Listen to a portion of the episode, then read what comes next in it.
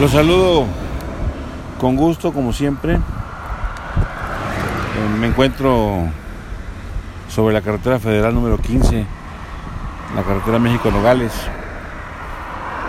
Acá a la altura del Estado Sonora, ya casi llegando a Magdalena. Y recordaba yo una vieja anécdota de un político de esos hechos al viejo estilo aquellos políticos de los años 60, 70. Un político de carrera, un político que tenía oficio, que regularmente si era diputado y cuando estaba en periodo de receso, o si era fin de semana, o eran pues, algunas vacaciones. Son de esos que acostumbran regresar a su pueblo, a la comunidad de los son originarios, de donde dieron el voto, para ocupar el cargo que que desempeñan. Y, y normalmente cuando están en, sus, en su lugar de origen, en sus casas, pues son frecuentados por los habitantes del lugar, muchas de las veces para pedirles alguna gestoría, algún apoyo o simplemente por el gusto de saludarlos.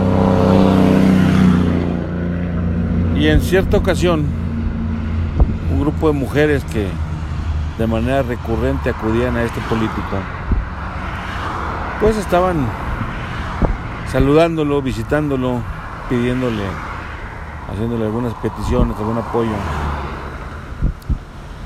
Y mientras le planteaban sus requerimientos, pues también apenadas, pues se disculpaban por, por las molestias que, que ello le pudiera causar al político. Y entonces en un momento dado una de ellas, pues eh, mientras expresaba lo que lo que deseaban pedirle las mujeres, le decía al político, ay don Perpetuo, debe usted estar harto de nosotras porque no dejamos de pedirle cosas cada que lo vemos. Y el político, que además era un una persona, pues, atenta, cordial, pero reconocido por su, por su fina ironía, sin dudarlo y sin, sin perder el, el temple, les contestó, Señoras, a mí las mujeres no me molestan por lo que me piden, sino por lo que me niegan. Les mando un saludo afectuoso, les deseo que tengan un gran día. Ojalá nos sigamos escuchando por este medio. Cuídense mucho